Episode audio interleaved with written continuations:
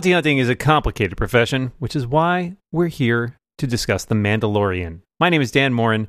Uh, as I mentioned, uh, we're discussing The Mandalorian, currently airing on Disney Plus, and on this show, I invite a different person on every week to talk about the most recent episode. This week, we'll be covering Chapter 11, The Heiress, and I've invited my good friend, the host of many, many podcasts here on The Incomparable, as well as elsewhere, and of course, my podcast twinsy, Erica Ensign. Welcome, Erica. Thank you so much for having me. I feel like this is either the worst or the perfect episode to bring me in for. Ooh, I look forward to hearing why that may be the case. I'm very interested. Um, but before we jump into this week's episode, I wanted to ask you how you feel like the show is going so far. Are you enjoying the show? What do you like about the show? Uh, the floor is yours. I am one of those terrible Philistines who's just like, I am here for Baby Yoda. And sometimes, sometimes other things happen on this show, but really, it's That's all it. about Baby That's it. Yoda. It's the Baby Yoda show. I understand that. Yep. Uh-huh.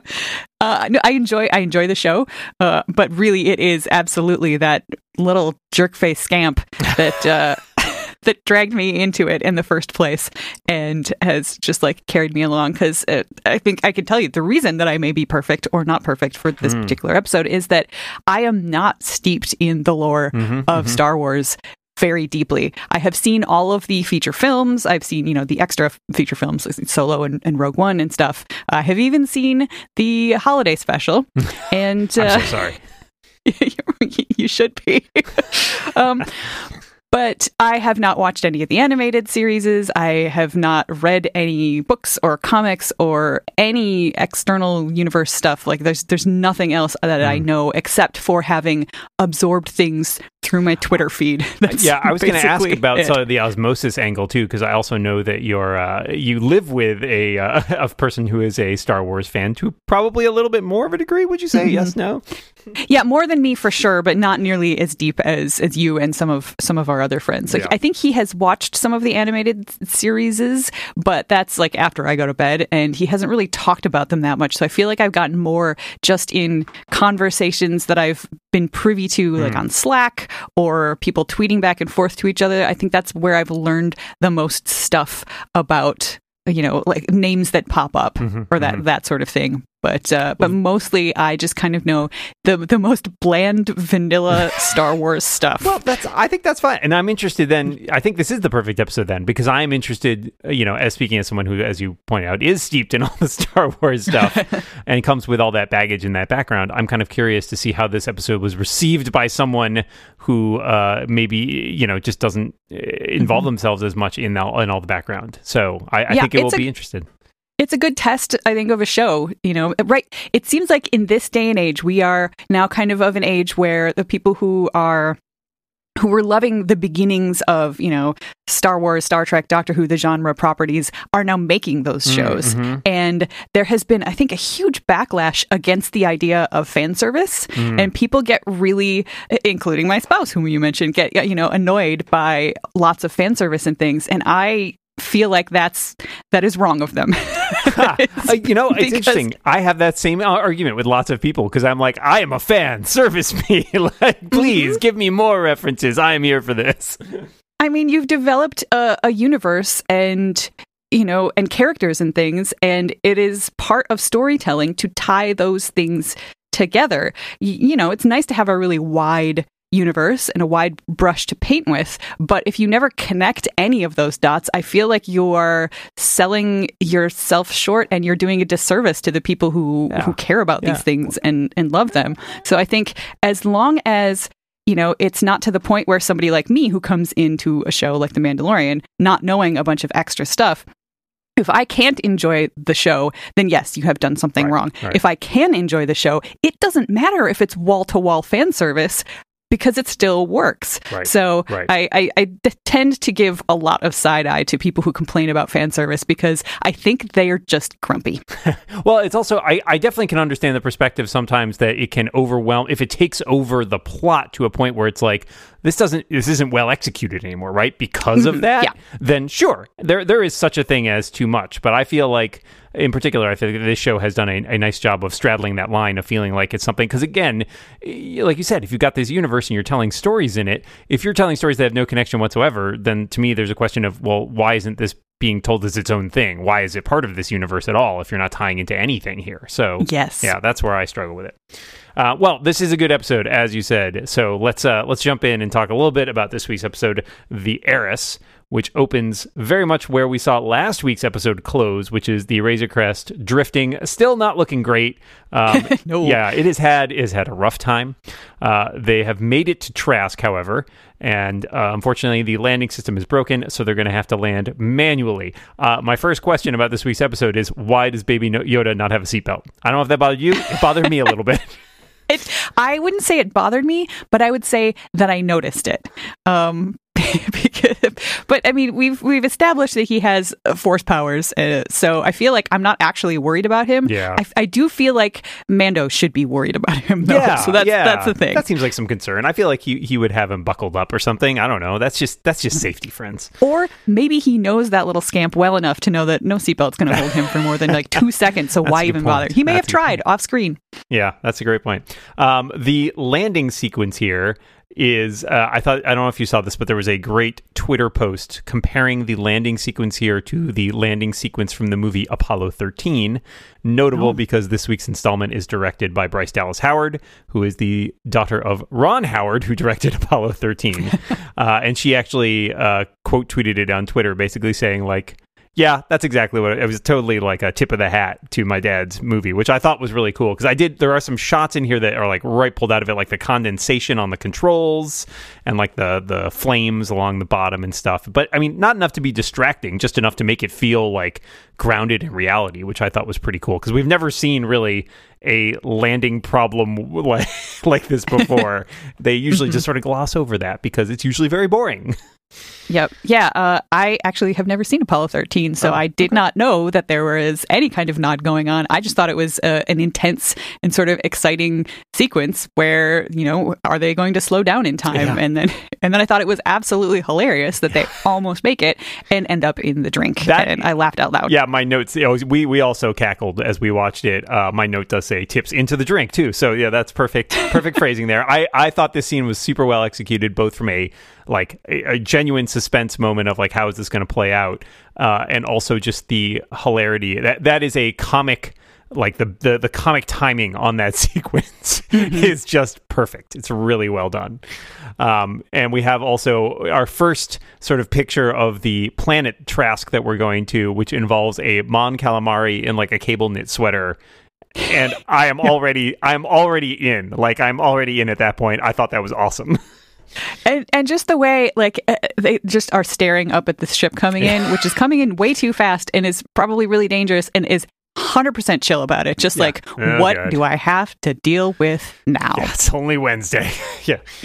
Um, so the Razor Crest gets hauled out by a uh, a crane that looks a little bit like an AT-AT with like sort of a crane on it, which is kind of That was awesome. I like that I too. was like, "Oh my god, look at that crane."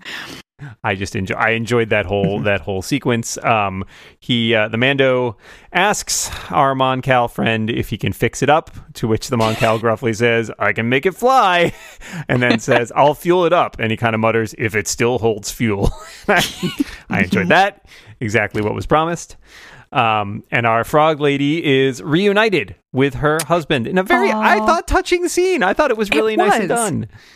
Hmm I do wish the, the one problem I had with that is just that I I sometimes wish that when creating an alien non-human race that uh, the creators would give maybe a little more thought to how that race would express affection Mm. physically in a way that is not what humans do because I feel like when you're shaped differently the idea of just going in for like a hug and a kiss is maybe not the most natural thing in the world Mhm. and that because it is so uh, integral to the way a lot of people uh, ex- express affection, it looks extra. I don't know. I don't want to say puppety because they're not puppets, but Right. like it just it looks extra like a like people in a rubber suit Mm. as opposed to if they had chosen some other motion to do to express the affection rather than just like going straight in and and, and doing that hug. So like that was that's the one thing like I watched the episode a couple of times and that part kind of like I, I was very touched by the fact that they got back together and she still got some eggs left, thank goodness. And like so that all made me feel good, but just the physicality of it left me wanting a little bit. I wish they would have Mm. Yeah. just found some other subtle way to sort of just visualize it that would have Yeah. made it seem less like two people in suits. Right. I can see the kind of again walking that line between wanting it to feel very viscerally emotional to like something that you can relate to, and I think in some ways too. Mm-hmm. From you know the fact, obviously, that as we record this, you know it's 2020 and people don't really hug that people that much anymore. Like, so there was something nice about that aspect of it. Like, I feel like it actually twinged a more visceral, you know, chord for me than it might have otherwise. But I, I agree with your point. Um, so we uh, we start out on uh, the Mando is still looking for the contact to lead him to his covert. Um, he uh, he acknowledges that Baby Yoda is hungry, looking at the eggs. Um, the uh, frog husband points uh, uh, Mando to the local inn, and in it to um, a, a particular Mon Calamari is working there. But before we go into the inn, we see somebody is watching Mando from the shadows, a cloaked figure who then disappears uh, as people walk past them in the time honored fashion of people spying on other people Yep. who vanish And then that's it. That's it. Um, the uh, I enjoy the the inn, which is very busy. Uh, there are chowder tubes. They are used to dispense I the love that. food. Oh, it's very good. It's very feels very industrial, right? It's got that Uh-huh. that feeling to it. It reminded me of the Matrix, like Yes, the, the, the goop that they eat. yes. Mhm. Um, the Moncal, I thought, just to my ears, sounded ever so slightly Sean Connery. I mean, they all have kind of the gravel voice going on, but that guy only Mm-hmm. Yep. has a couple of lines, and I was like, oh, he's got almost like Sean Connery brogue happening there. A little Uh, bit. Everyone needs to eat. He tells him uh, when the Mandalorian tries to order just for uh, just for Baby Yoda, but instead the Mandalorian pays him for some information about other Mandalorians. Uh, and he says, "Yeah, I can. I think I know somebody." Um, and he goes to talk to a bunch of Quarren sitting at another table, who are the squid-faced creatures. And, And he- if you had the uh, the captions on, you heard that entire or you Indeed. read that entire conversation. I noticed that when I went back for my second watching, I always watched with captions on, and th- there's a lot more in there that you actually pretty much can't hear at all without the captions. yep. Yeah, I um, thought that was weird. Yeah, because he's like others with Beskar. Yeah, there's a Mandalorian over there, and it's like he's not. As somebody pointed out, he's not doing a great job of keeping a low profile. Uh, if that's his intention here. Um, Baby Yoda eyes the chowder suspiciously. The chowder eventually eyes Baby Yoda back, literally by a squid jumping on his face. It's so funny. I, uh, I'm not usually one for like ridiculous slapstick stuff, but I guess when Baby Yoda is involved, I make an exception because it was just like you know, just him looking around. I never was worried for Baby Yoda, although I wasn't expecting that to happen. So I did actually like jump and yip out loud when it I, when I it latched onto his face. on my second watch that there are a couple whenever there's two scenes where you see them pouring the chowder and there are a couple like glug points where you see like something physical come out like there's like a bigger blob or something comes out of the chowder. So i guess like you know every every bowl of chowder comes with a free squid i think is the the answer. That's sort of like the centerpiece. It's like well you want the chunks sometimes. That's that's what makes it hearty. Um i also enjoyed this planet seems to be more or less like mainly populated with two uh, sort of aquatic races, which are both established Star Wars races. The Mon Calamari, most famously, you know, Admiral Ackbar from Return of the Jedi, and then I think that his son is the one of the admirals who shows up in Return uh, or uh, Rise of Skywalker. Um, and also the Quarren, who I think we briefly see one in Jabba's palace. In some versions of the lore, they live on the same planet and they kind of are at odds, like they have the same homeworld, uh, and they've had like this long running sort of conflict. Doesn't really seem like, you know, that's the case here. They seem to coexist pretty peaceably on this planet. And I love just overall the the fishing like village fishing town kind of set here i think is great it looks fantastic it's not a location type that we've ever seen in like Mhm. star wars before in fact like with the exception of i think really rise of skywalker most of the stuff we've seen like ocean and water is actually pretty Uh-uh. scarce which i liked Yeah. i liked it was very as different we were as we were watching this whole part, you know, Stephen was like, "Yeah, we don't see a lot of boats in Star Wars," and I was like, "Yeah, Rise of Skywalker we did, but otherwise no." And it does, it feels very lived in. Like it does a great job of that Star Wars thing of giving you a, you know, a town or a society that just feels old. Like Yep. it's been here for a while. These people have been doing this for a long time, and it just it it, feels real and lived in in a way that uh, that not every show is able to to achieve. Yeah, and I, I, mean, I, I grew up, you know, I grew up in coastal New England, more or less, like not right on the coast, but certainly not far from it. And this feels very, uh, you know, reminiscent of a lot of the sort of fishing towns up and down the New England coast, or all the way up mm. to things like Newfoundland. You know, I, I think that sort of air and atmosphere, they really did a nice job of capturing it. I thought it was fabulous. I really enjoyed it. Um, so the Mandalorian is approached by Quarren who says that he can take him uh, out. It'll take a few hours sailing, um, but you know it'll, it'll, cost him. So we make the jump to the trawler um, on the open seas. Uh, and the Mandalorians sort of looking out to sea, and we again have all the the Quarren sort of doing boat like stuff. And then one of the Quarren strikes up a conversation about, "You ever seen a mama core eat?" I, I don't know about you, but I immediately was like, "Oh, this is all about to go bad." you know what? I didn't. I, I was just so excited to be at sea. Mm. I think that I was just like, yeah, they're on a trip. They're they're they're on a boat. It's you know the the sailing is going great. I'm having flashbacks to like Master and Commander Far Side of the Universe. and like I'm enjoying the music because you know when they're on the boat, like you, you get the theme song as incidental music, which yes, was the, the triumphant really theme too, which is nice. Which yeah. is like the uh, the major key kind of like up up mm-hmm. upbeat theme, which is nice. So I feel like I was very distracted by that. I think maybe the music actually had a huge part huge uh, part of why I didn't suspect anything was going to be wrong because it is the triumphant version of the theme. Like he's on his way, man. He's going to get there. I just so, got so anxious about him standing on like the like you know the the hall like the edge there. Like oh no, he's going to get pushed off. Something's going to happen. oh man, I was completely taken in. I was like, yeah, I want to see how this Mama Core eats. This is exciting. I'm I'm into this. What's what's going to happen? I was completely shocked when they like when the one like took his his weapon type thing and just like basically used it as a bat to shoot Baby yeah. Yoda's little cradle yeah right into the water. I was like, "What? No!"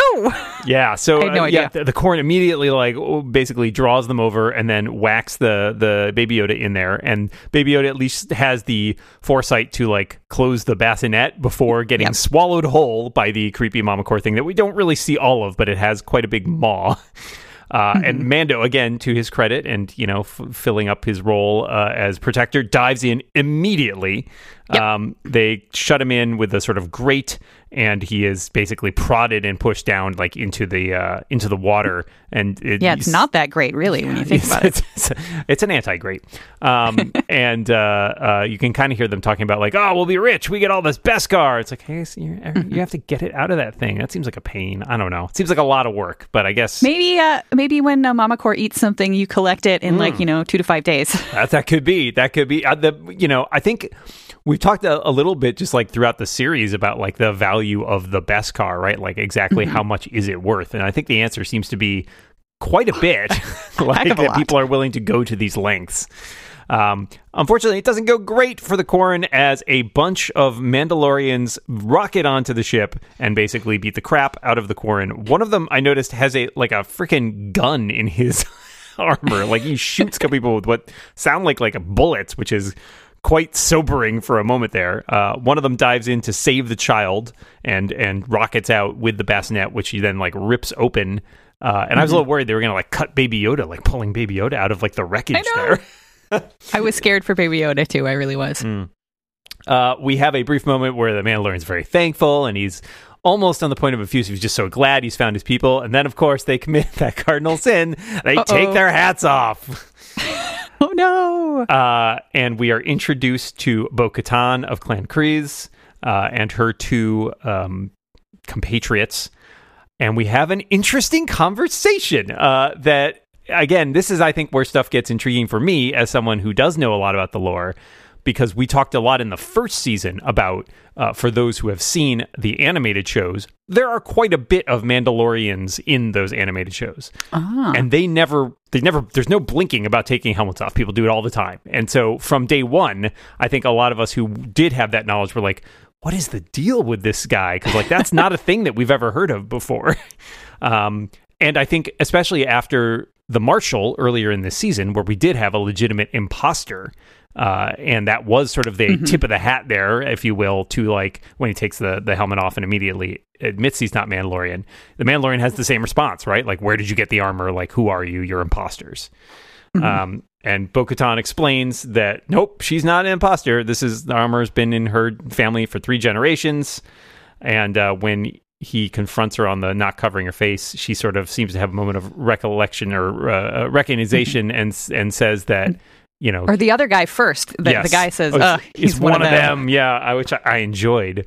Um, and so it turns out, it seems that the Mandal- the Mandalorian, our our Mandalorian, is a child of the Watch, uh, is what Bo-Katan calls him, which is part of a essentially a cult that Yeah, wants to go like back to like old ways. Cult. Yeah. And I was I, I thought that this worked just fine because I had I'd never seen a Mandalorian take their helmet off before. The only one that I had seen, as you said, is is in the Marshal. So I feel like the way that they have dribbled that out throughout the season was very wise to put that episode before this one. Um, but I feel like I was learning stuff right along with the Mandalorian because it seemed like from everything that I had seen in this show before, he thought that that's just the Mandalorian way, and all of the other Mandalorians that we saw in the first season never took their helmets off, and that was mm-hmm. a big deal as we saw in the you know previously on stuff to to remind us that that's a big deal. And yeah, so I also thought that they were not that they were not actually Mandalorians when they first took them off. So then when they like spill out this the stuff about how they're actually the normal Mandalorians and he's the weird one. I was like, ooh, I think I feel like I had a similar reaction to him almost. He was like, like he did, he had never even heard of the Child of the Watch thing before. So I was Yeah, just like, okay, right. this is this is getting interesting. Right, and it's interesting too because we know from his background in in the first season that you know he is not a uh, like born a Mandalorian, right. Right. He was found, he was adopted by the Mandalorians, which is even more interesting, I think, because it sort Yeah. of you know pay, uh, points to that old sort of canard about like there's no one more zealous than the convert, right? Like he he has adopted this, and so he is it is basically his identity, right? Like so much of his identity is tied up in the way because Yep. that's that's what's that's what saved him. That is what has enabled him to live his life. And I think it's interesting to see this as the first, so to speak, crack in the armor there, where it's like, oh, uh, have I is is start maybe questioning his faith a little bit, which I think will be an interesting, uh, you know, development if they sort of continue along this path. Hmm Yeah, because I mean, uh, you know, as we'll get to by the end, like it's he he he leaves them immediately right away there, Yeah. but it's not like he's out to try to kill them or anything, which would be very foolish because it's clear that they are badass and he would have no chance. Right, But right. um, but yeah, so it's it's it's interesting that he he sort of just takes a step back and is I don't know. I feel like he's not proce- taking the time to process at all at this point Right. because it's just so new to him. Yeah, yeah. So he's basically not not willing to hear it. He's like, "I'm out. There's only one way," and he takes off. Uh, we then get a really, actually, I thought a beautiful shot where the Mandalorians jet off the trawler and basically blow it up bes- beside Yes. themselves. But oh, against like the sunset, you know, kind of low against the clouds, which I thought was. It kind of reminded me. There's a shot in the Force Awakens uh, with Tie fighters against like the sunset, and it kind of has that same sort of color to it. And it's interesting too because it's like we've seen very little color in this entire planet because everything's very gray. So Yes. it really stood out. Um, the Mandalorian makes it back to the docks where he is jumped by a bunch of Quarren who are upset that they he killed all the ones on the boat, which of course he didn't really do. Um, But they think he did because They they, know that he he, did. went out on that boat Yep, and yep. it didn't come back. and they're going to kill his pet, which they I guess they believe Baby Yoda to be. Uh, but the Mandalorians arrive and save him once again and offer to buy him a drink. And we learn a little bit more. Trask is apparently a, a planet with a big black market. There are some weapons being sought and, or, excuse me, bought and sold uh, using the plunders of Mandalore, as uh, as our Bo-Katan says. And so they are planning to seize those weapons and eventually retake Mandalore and basically bring it independent again. There's again some difference of opinion here because the Mandalorian believes Mandalore is cursed and that anybody who goes there is basically dead. Gonna die. Uh, and uh, the Mandalorians are like, "Mm, that's kind of a disinformation thing that the Empire has been doing to just sort of split us all up and keep us pacified, basically. Um, And it's I- interesting because the show doesn't give us any information one way or the other. I mean, maybe Mm-hmm. you know because you've seen other things, but just from watching The Mandalorian, like I have no idea if he's right, if they're right, like not a clue, and that is that is interesting. Yeah. Yes. Uh, and I will say, there is, I mean, based on stuff you've seen in the animated show, there is a fairly conclusive belief. I won't go into it one way or the other here, just in case the people are trying to maintain some spoiler free stuff. Um, but there is, you know, there is some evidence to support one of those points of view. Aha. Um, Uh, in that, I will say that uh, Bo Katan, who is played here by Katee Sackhoff, who people Yeah. might know uh, from Battlestar Galactica as Starbuck, uh, actually appears as that character, Bo Katan, in some of the earlier animated shows. Oh, cool. She is the voice of that character, which was this is the first major jump of a uh, you know uh, one of the characters from that animated series into uh, the Mandalorian, which is very interesting. Wow. Um, so the Mando, he's not having it. He's here to return the child to the Jedi, he says. And, you know, again, Bo Katan looks pretty, uh, she's got sort of an incisive look about her as she asks how much Mandalorian knows about the Jedi. And he's like, I basically know nothing. uh, I was hoping that you guys would help me. He mentions by creed. I assume that means because they were Mandalorian, essentially, like Mandalorians Yeah. stick together. Um, and they agree, but they say first we need something from you, which is basically to rob an Imperial freighter of weapons. Um, so we get a scene where they sort of suss out there's this freighter. Uh, it's got a bunch of guns on it. They're going to hit it. Uh, they need to sort of jet onto it because they can't hide aboard, and they want his help dealing with the squad of stormtroopers on, on board, who fortunately couldn't hit the side of a bantha. I like that line too. That guy has good lines. Oh, he's got uh, Simon Kassianides, if I'm pronouncing his name correctly, who I know from he was a recurring character in Agents of Shield and also the Suits spin-off Pearson, which aired for one season. He played a fairly major part on that. Uh, I, I always enjoy him. I think he's got great delivery. Uh, he's got just a really, really good look about him too. He's very handsome. He's got like the kind of dark curly hair and stuff. Yep. Um, and the other Mandalorian is played by uh, Sasha Banks, I believe, who is a uh, WWE wrestler, Oh wow. which is the second um, uh, sort of professional fighter we've had after um, Gina Carano as Cara Dune. So interesting. They they seem to be picking a lot of people who have like you know physicality as part of their roles, Yeah. which I thought was kind of cool. Um, so uh, the obviously Mando's not going to take Baby Yoda uh, on this mission, so he leaves the child with the frogs and tells him to be on his best behavior. You know what I'm talking about. I was so worried. I know a lot of people were. I know. I heard that. Um, Mm-hmm. And and there immediately we get a scene where he you know puts his face up against the glass of the canister of the eggs, and one of the eggs hatches into a little tadpole. Um, Uh-huh. And again, were you more worried at that point? Because now you're like, I oh, think but I now they're was. alive. Yeah, because yeah, and you know his little face is just like so. But I feel like that I, the second time I watched it, I, I read his his happy face as being more full of wonder Yes, than I full agree. of hunger. I thought it was like char- I, I wrote that he was charmed here, which I thought was Yes. I mean, he's connected to the Force in some way. These are living beings now, and I feel like there is a certain Mm-hmm. Not just living, but sentient, but Yeah, sentient. Mm-hmm. Yeah, Um, and so I feel like there is some sort of perhaps you know learning experience going on here. Yes, Um, exactly. Yeah. So the Mandos fly on board uh, the ship. They take out a bunch of troopers on the side, which is kind of a fun little action sequence. Again, we are, you know, treated to the fact that they are extremely competent. Um, there is a great scene where the captain walks in and they're talking about the pirates coming on board, and a stormtrooper is thrown across the windshield and sort of slides off, uh, which I thought was very funny. um, uh, we have Bo Katan knifing a bunch of stormtroopers as they go in. They are very efficient. Uh, and that is, there's a joke about that as the captain, you know, is overhearing everybody yelling about pirates attacking. And he asks, How many are there? And someone's like, There's got to be like 10 of them. and the pilot's like, There's only four. And then someone says, Wait, they're Mandalorians. And then gets cut off. And we have a great moment where the pilot does this like very slow head turn towards the captain, who is looking a bit uh, perhaps more nervous about this. Um, the captain tells them to climb the ship, even though they're not supposed to because they're still in the harbor. Um, and this, uh, you know, they they're trying to get out of the atmosphere as fast as possible. Um, eh, the Mandalorians use a smoke bomb and their like heat vision, which turns out to be a good combo as they basically murder a lot of stormtroopers. Yep. Uh, and they're going after the cargo bay. And the officer in the cargo bay is told to uh, keep them there until the ship can make a jump to hyperspace, um, which is another particularly great scene. Uh, we've got a slow, one of those slow moments where the elevator's coming up. And I don't know about you, but I thought for sure the elevator would open and they wouldn't be in it, like it was a decoy. It just Ah. felt like one of those moments of like they're all like already right? Like all got their guns pointed at the elevator, and then they were gonna like come in behind them.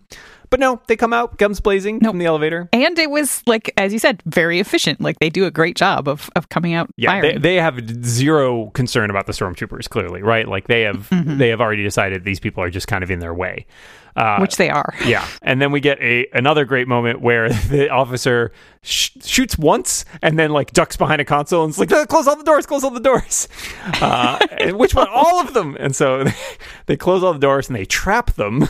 And and we have a another funny exchange where he says, "You know, we have them trapped. Where where do you have them trapped? In the cargo control area." And the captain does a double take and goes, He's like, "Where?" Where? You know, and then you know, and then immediately we get the the cargo bay gets vacuumed as they all get sucked out into into the air, uh, which goes badly for them.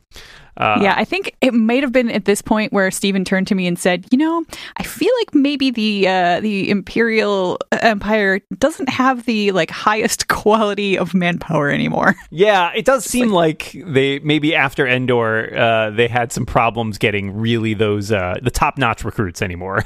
Uh huh. Yeah. Yeah. everybody that was left or left and willing to join was um, maybe the scraping the bottom of the barrel, so to speak. or or at least like the competent people are kind of distributed. So right, like so the captain here seems like perhaps he is Mm-hmm. Kind of on top of things, but he it's hard to find good help these days, as they say, and he seems Uh-huh. like he's having to deal with a lot of people who are perhaps not the most well trained. So we uh, we get crates of weapons um, in here that uh, Bo-Katan and the Mandalorians unpack, and they get in touch with the captain, and they said, "Oh, we're not we're not going to jettison any of your stuff. We're going to take your whole ship." And uh, Katee Sackhoff gets to deliver the line about "Put some tea on. We'll be up in a minute." which is a great line and it's very fun. But I feel like that was a tactical misstep because Hmm. that gives him time to you know do what he does next. And I Right. feel like if he would have just thought that they were going to be jettisoning thing, jettisoning things, uh, things would have gone very differently. right? So you sh- like the Mandalorians, they're they're competent, but they're also a little bit cocky, right? Like yep. I, I, you know, somebody pointed out as I was having a conversation about this that it's like, well, do they do they really even need Mando, right? Like the three of them clearly No. are this well-oiled machine, right? Yeah, and I sort of think like he's he is helpful, but I think some of this, Uh-huh. a lot of this is like a test, kind of, right? Like they're Mm-hmm. they're kind of trying to suss out this guy. You know, is he a zealot? Like, is he any good? Is he really a Mandalorian? Yeah. Like each each side is sort of testing the other to a certain degree.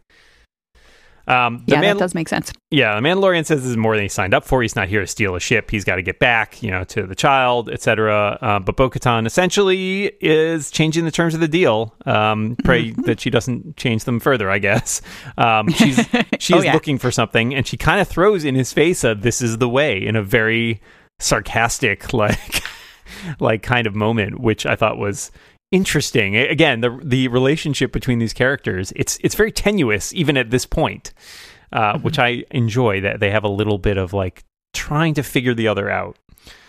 Uh, back on the bridge, the captain contacts our old friend Moff Gideon for backup.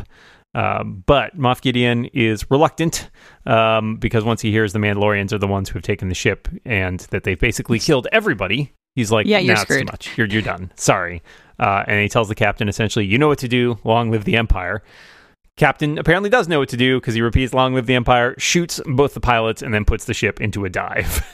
Yeah, I was I was actually really impressed by this because, you know, like you said, he is the one that is competent on this ship and like he wastes no time. Sometimes you get scenes where it just it's agonizing to me. It's just like, you know, the hesitation or taking time to to say silly lines or whatever, but no, he just like bang bang those the, the both of the pilots are dead and he is in the in the seat and just boom trying to dive like he he knows his job and he's trying to do it and do it well Yeah, this this is the, one of the people who's clearly left over from like Yep. the the old Mhm. empire uh, model of efficiency here. Um, so now we have the Mandalorians basically go to take the bridge, but they're pinned down, including uh, by some stormtroopers with some very heavy weapons.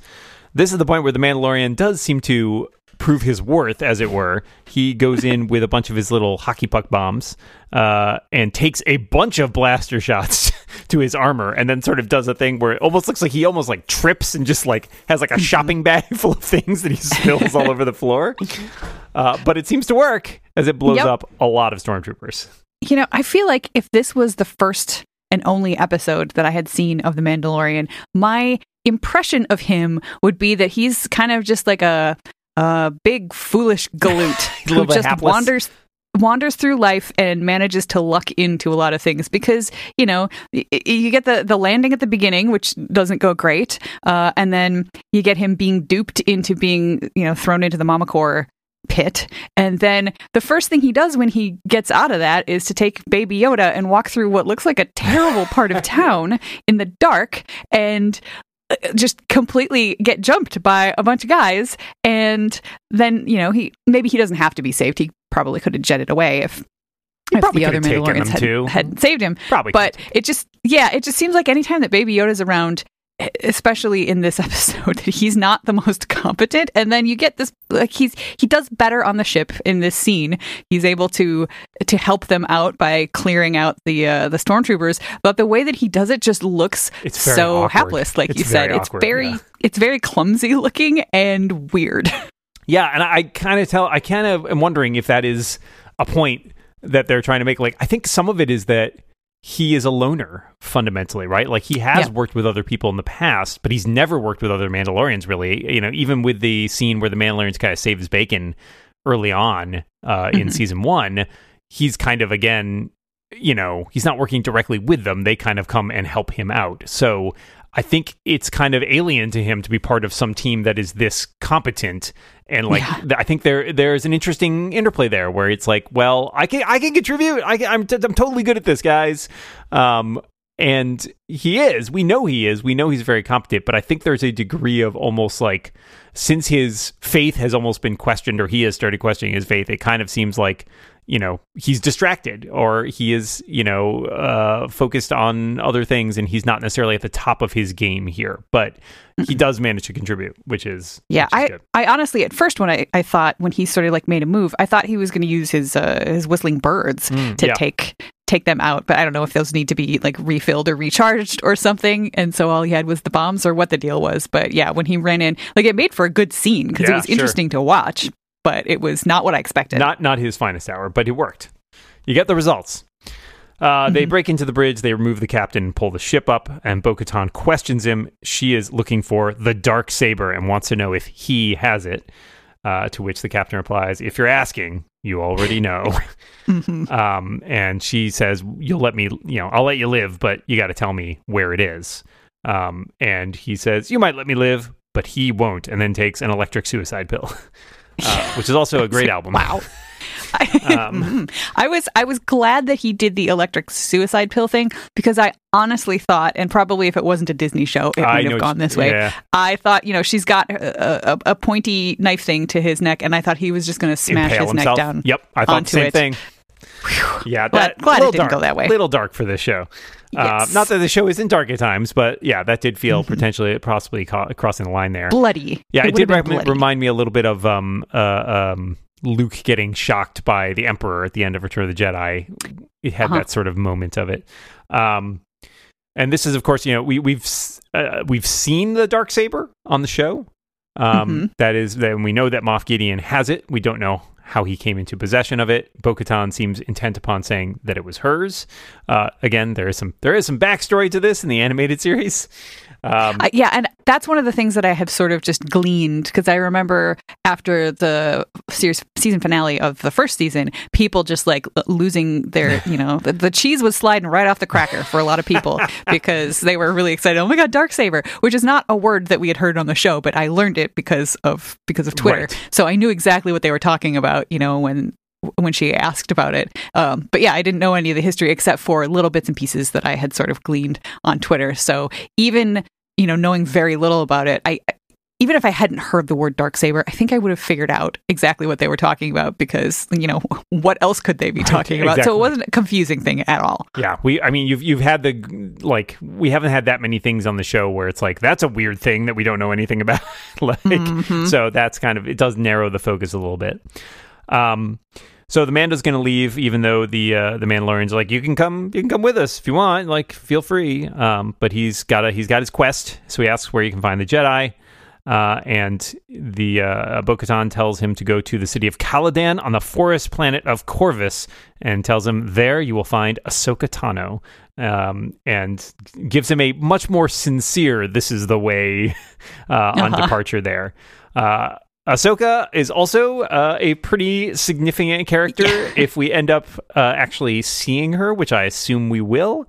Um, she is a uh, you know basically from Mm-hmm. both Clone Wars and Rebels, uh, a fairly major character in that sort of animated sub universe. So a lot of people, myself included, are very excited about this.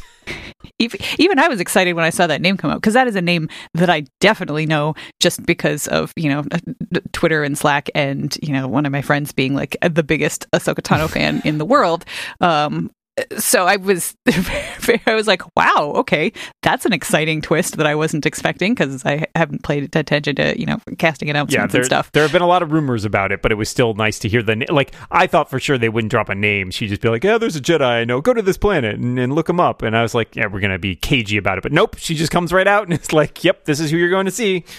Uh, and yeah, that's a, a kind of a big deal. We'll see how it goes. But uh, the Mando uh, jets off and finds Baby Yoda with the frogs playing with the newly hatched tadpole. And again, I feel like at this point it seems much more of a mm-hmm. like you know it's like a it's like a little kid playing with like a baby or something, right? Like just fascinated and kind Yes. of in awe of it, which I thought was it was nice. It was a nice end to that whole kind of I think a little bit of a roller coaster of an arc that that people felt very strongly about.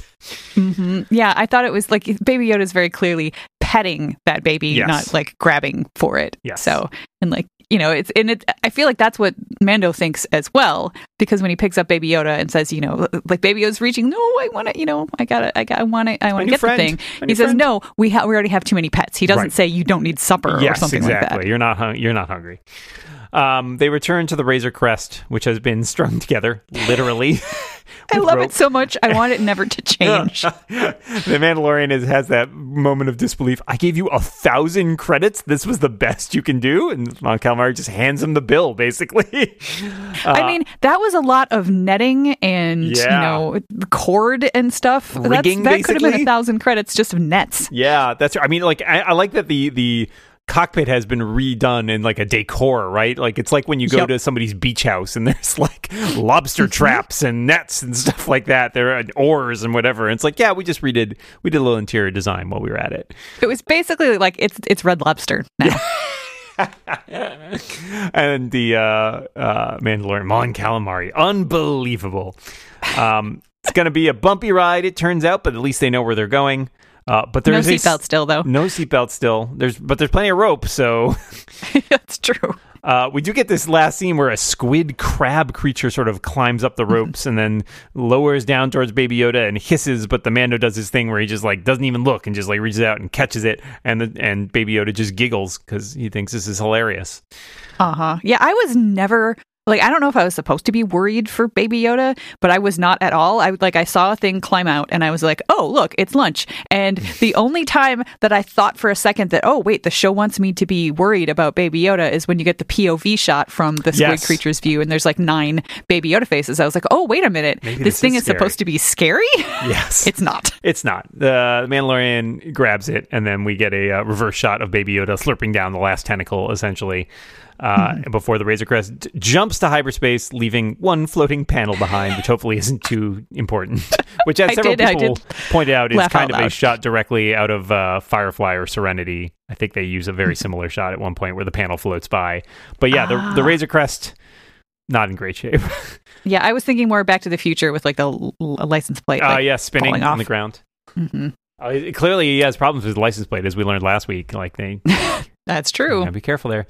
Um, well, that is chapter eleven, and that was like we said. There's a, there's some big tie-ins to the um to the the rest of the universe there. As with so many of these things, it's unclear like how much more we'll see of some of these characters. Although with the tie-in to the dark saber, my personal theory is that like we will certainly see Bo-Katan return. I, I think it's kind of gonna kind of mirror last season where he's meeting a bunch of people and then needs to call on a, a whole bunch of allies. It kind of feels like to me. Hmm I don't know. I don't know Yeah. what your thoughts are going forward. I uh, since I don't know a whole lot of you know extra information. I just know the Mandalorian stuff. Like I, I'm a little bit worried at this point, simply because like you know he he his job now is to protect the child until he can bring the child to the Jedi, and like. It looks like he's going to meet a Jedi, maybe not necessarily right in the next episode, but at some point soon. And I'm like, well, then, but but Baby Yoda. Like, Yeah. unless the show starts following the Jedi and Baby Yoda, am I still going to be watching? I don't know. So I'm I'm sure they are going to work it out and it will be just fine. But I I did have that moment of going, oh wait a minute, what if what if he's done? like he he finishes his quest. Oh, yeah, no, I think this is a fascinating question because there's a lot of stuff up in the air about this. Like, A, as we talked about, he's already dealt with some, like, well, okay, I'm part of a cult, apparently. Like, now he's got to figure that out. Um, and I think, as James Thompson pointed out when we discussed this last week, like, Baby Yoda is so critical to the show that the idea that they would just be like, write it write him off seems Uh-huh. like a pretty hard sell um Yep. and especially because he especially because he's like he doesn't have a contract guys he's not being paid a salary like seems That's like you true. could probably afford to keep him around uh he's not Uh-huh. gotten like you know I, I do i will look forward to a uh you know some sort of short at some point where it's like baby yoda in his trailer demanding increasingly like like I want the caviar and all the frog eggs and bring them to my my trailer. Um, Mm-hmm. But I think there's so many more. uh, The, the universe has gotten so much wider, even in these first three episodes, Yeah. that there's a lot more possibility out there in terms of where are we going from here and what will be the answer we got here. Because we've got a villain in Moff Gideon that's still sort of hanging Mm-hmm. off on the horizon. He wanted Baby Yoda for some reason. We don't know why. Uh, he's got the dark saber. We don't know how he came by that or what his sort of deal with that is. And then we have now have Bo-Katan looking for the dark saber.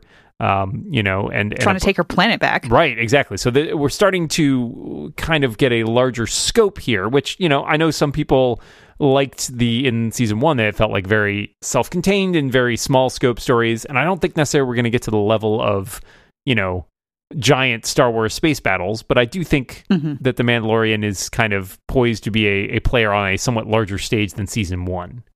hmm And it, they definitely have the option of like having some of those big time things play out sort of in the background and have the show right. Still be yeah. episodic. This is Mando and the child, you know, having an adventure on this one planet, you know, and and referring to the things that the the bigger things that are happening, and you know, maybe popping in and out of them as needed, but it doesn't have to take over the show. So I'm not really worried about that. Right, right. And so if this season's overall arc seems to be the quest, right? Um, Mm-hmm. I think that's uh, personally, I- I was thinking about this today as I was sort of walking around mulling this episode, and I was thinking, I feel like next week is probably too soon to meet Ahsoka. I think we're probably going to need to have a little buffer there. It's only, you know, four episodes into an eight episode season. I feel Yeah. like they're going to want to leave that sort of towards the end of the season. Maybe I'll be wrong. He's probably he's probably got to get the Razor Crest fixed better before he can make it all the way to wherever the forest planet of Corvus is. Yes, and and I I also feel like I've been surprised three episodes in that we haven't seen any of our familiar faces from season one really, um, and it kind of feels like maybe that's something that he might you know need to call upon them for some help at some point because he's now he's walking into a situation that he doesn't really understand or know that much about. Like he knows he's supposed to bring the child to the Jedi. I think I get the feeling he's still a little wary of the Jedi based on what he was told last season. Um, But uh, obviously, he's still intent upon protecting the child. And I, I think, as you point out, like again, it doesn't seem like he's just going to show up to dump the the child on the doorstep of the Jedi and be like, "Well, job done," right? Like he has an actual relationship with Baby Yeah. Yoda now, and that's going to be like they're in a clan together. That's going to prove That's true. tricky. So I think there's a lot of interesting questions there uh, in terms of how that all plays out once you get all those pieces on the board. But like they're doing a nice job, I feel like, of simmering these various little arcs. So. Yep. Uh, once again, I wanted to say the music was fantastic, and I'm still disappointed that Disney has chosen not to release the soundtracks every week because That's I a really- bummer. I enjoyed listening to them last year. I'm very surprised and kind of disappointed because Ludwig, Yeah, is there Ludwig any Göransson stuff is great. Is there any reasoning for for why they haven't done that? Like, did they just not make enough money on it last year that they figured it wasn't worth it? I can't believe it was like mostly on streaming services too. So it seems like Mm. hey, do people even really quote unquote pay for it, right? Like, Mm-hmm. um, or you know, I I don't know, I don't know. So I, I had seen a rumor in an interview with Ludwig Göransson that um. It, they said it was going to be released. The soundtrack for season two would be released sometime in November, but it was unclear to me if they meant like all of it? Like that's before some episodes air. They're not going to release music from like episodes that haven't You'd aired hope- yet, are they? That seems hope not. Yeah, it's annoying. It feels like kind of spoilery potentially. Um, For the Mhm. last season of Clone Wars, they did it in chunks because there were like three separate separate four episode arcs, and they released at the end of an arc. They released all the music for that four episode arc. That was fine. You know, it took a few weeks extra, but it, it was still nice because it didn't spoil anything and it got the music out there. But yeah, I, I'm kind of puzzled about where the what they're doing with this and why. Um, but yeah, I don't know. Any any last thoughts for you or any uh, last theories? I don't have much in the way of theories because I feel like I just I don't even know enough to be able to theorize. I'm just looking forward to seeing what happens next. I really hope that he doesn't get rid of the netting over the seats because I am fond of that look for some reason. Um, but I do hope I do look forward to seeing the Razor Crest uh, looking a little bit better, and I really want him to get a new bassinet for Baby Yoda because I am nervous all the time now. That's right. He doesn't have Kuiil to build him a new a new one either, which is which is sad. So he's gonna have to figure Uh-huh. out how to deal with that. Mhm. Mm, lots of challenges ahead. Lots of challenges Yep. ahead. So many. All right. Well, the, we've reached the end of the episode, which means all I have to do is thank my wonderful guest, Erica Ensign. Thank you so much for being here this week. Thank you so much for for telling me all kinds of things that I didn't know already. I, I kept I kept some stuff in the in the pocket just because I don't want to I like, spoil appreciate that. everything. Um, but yeah, I, I'm excited also to see it from the perspe- perspective of people who are not as you know uh, uh, steeped in the lore, as it were, uh, because Yep. I, I feel like that anytime I talk Doctor Who with you, where it's like I don't know, you're like, oh, this is a thing from this episode in 1974, and I'm like, what? I would Yep, not know yes, that otherwise. Um, listeners, thank you so much for following along. Uh, really in, appreciate all the support for the show. Uh, we will be back next week to discuss uh, chapter 12, whatever it may be entitled. But until then, this is the way.